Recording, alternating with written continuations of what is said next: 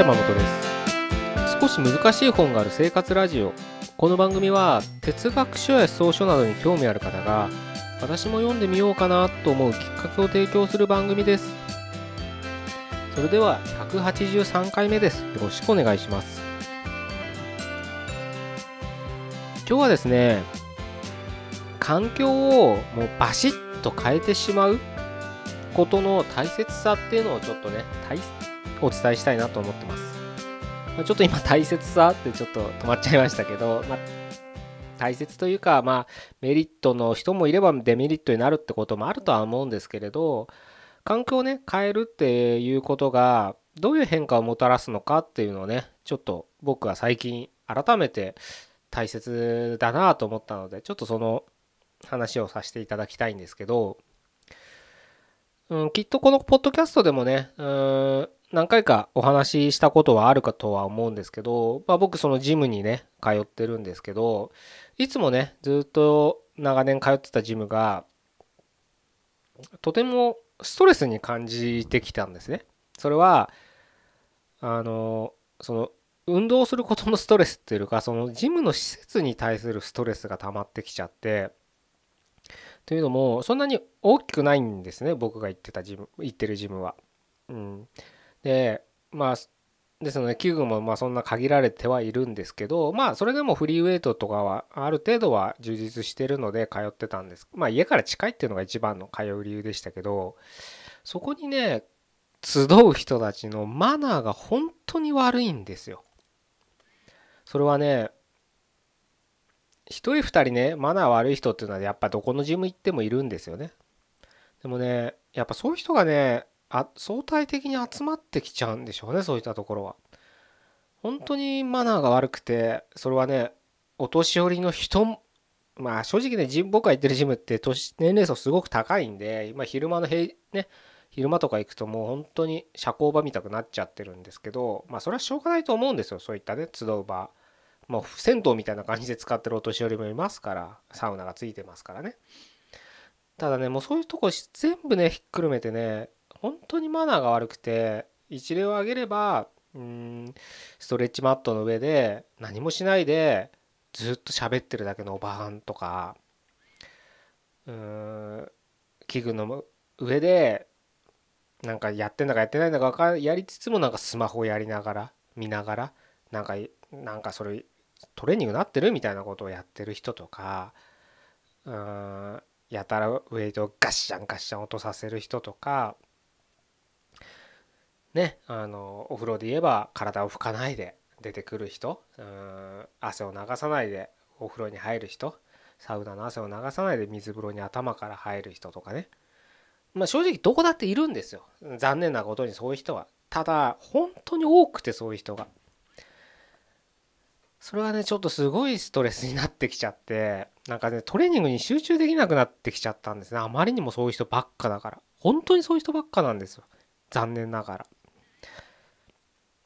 なのでもうちょっと嫌だなと思って。うん。でちょこちょこね行くジムを変えてたんですよ。どっかいいとこないかなって言ってわざわざ電車に乗ってまでね。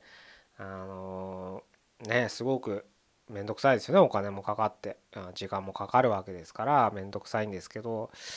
少しちょっと近隣のジムをね何軒かはしごして。で最近はねようやく1軒落ち着いてねそこに行き続けてるんですけど、まあ、そこも別に新しいとかね正直あのフリーウェイトは 別に器具が新しかろうが何だろうがどうだっていいんですよ。むしろ古いやつの方が握りやすかったりとかするんで馴染みやすかったりねするんでなんか器具が新しいのがあるのがいいジムだとは僕は全く思わないんですけどまあそこはそんなにそんなにとかで比較的古いうん設備も古いね設備っていうのはそのジムが入ってる建建屋って言ったらいいですかね？ビルって言ったらいいんですかね？それ自体そんな新しくないのでうんあの決してこんなとこ行ってるんですか？なんて言われるようなとこではないんでね、うん、自慢できるようなジムではないんですけどただそこは比較的マナーがいい。男性も女性もおじさんもおばさんも。あのきちんとやってる。うん。いますよ？悪い人は。中には。でも大体総じていい人が多い。きちんと静かに。な多分ね土地柄っていうのもあるんですよね。あんまりその年寄りがいないような土地柄なんで僕が今言ってるところは。あの社交場として来てる人たちが 比較的少ない。でそこでね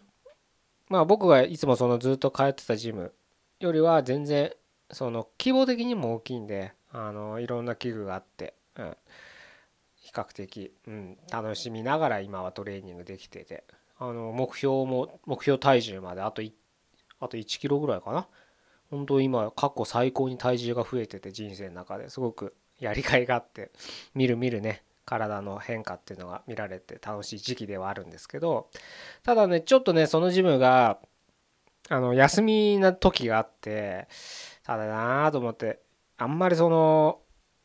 休体がねもう今運動しなきゃダメな体になっちゃってるんでまあ3日とか4日とかねだったら別に開けてもいいとは思うんですけどまあでもそれでもちょっと気持ち悪いんですけどちょっとなと思ったんであの久しぶりにそのいつも行ってたジムに行ったわけですよ。そしたらねまあ相変わらずなんですよね。変わってない。本当に変わってない。でもうその会話とかも耳にねやっぱね入ってきちゃうんですよね。それはもう僕は弱いところなのかもしれないんですけど。まあ会話も下世話で。ちょっと前ゴールデンウィークでしたよね。なんか海外行ってたんでしょうね。なんかもう下世話っていうのかななんか海外。まあそれ別に海外行くことは全然いいんですけどまあなんかいまだにバブルってるような会話をしててなんかうん。なんかそれそういうおばちゃんの声がいっぱい響いてくるわけですよ。でそういう人はね格好見たら分かるんですけどねなんかすごい未だに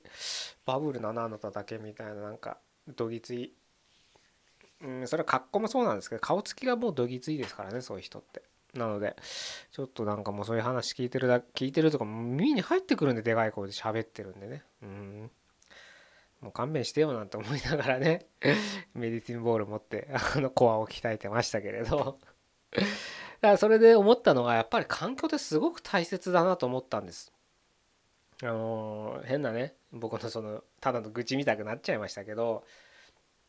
わざわざ電車に通ってジムに行くことによってやっぱね体もねだって同じトレーニングしてるんですよ基本的には。あの時間は別にそんなに変わってない。あのトレーニングする時間は。うん。多くても1時間ぐらい。あのでもそんなのあれですよ。本当に筋トレやってる時間なんて多分30分もないですから。ちょっとやっぱそのインターバルが入りますからね。そういうので多くても1時間。でも短いとか40分ぐらいで切り上げちゃいますから。もう本当に決めてますからその今日は足の日って言ったらもう足しかやらないんで。でそれで足でちゃんとワークアウトできたら終わりっていう形でね。あの終わらせるんで。時間はねそんなに変わってないんですけど。やっぱそれがね体の反応として出てるんと思うのがその体重の増加なんです。だって同じようなトレーニングして食事だってそんなに変えてないわけですよ。そんなドカ食いしてるわけではないので。でもそういった変化が出てるってところはやっぱねストレスってすごくねあの反応が出てたんじゃないかなと思ったんですね僕は。なのですごくその環境を変えるってすごく大切大変なことだと思うんですよ。あのジムで言えば僕のジムで言えば電車乗っていかなきゃいけないっていうのもやっぱ一つ面倒くさい要因じゃないですか。でまあそんなね軽微なことだったらいいんですけれど例えば会社がねもうストレスでしょうがない人間関係嫌でしょうがないって言ったら、うん、なんだろうなその転職のとサイトに登録してとかね自分でそういったサイトで閲覧してね求人を閲覧して応募しなきゃいけないとかねいろんな面倒くさいことがあるのは分かるんです。でもその面倒くさいことをやって環境を変えた結果やっぱり必ず何かの変化が起きるんですよね。でそこでやっぱみんな躊躇するのは怖いんですよ。今の結局ね文句言いながらも今は居心地がいいわけですよね。文句言いながら居心地がいいって矛盾してるような気もするかもしれないですけど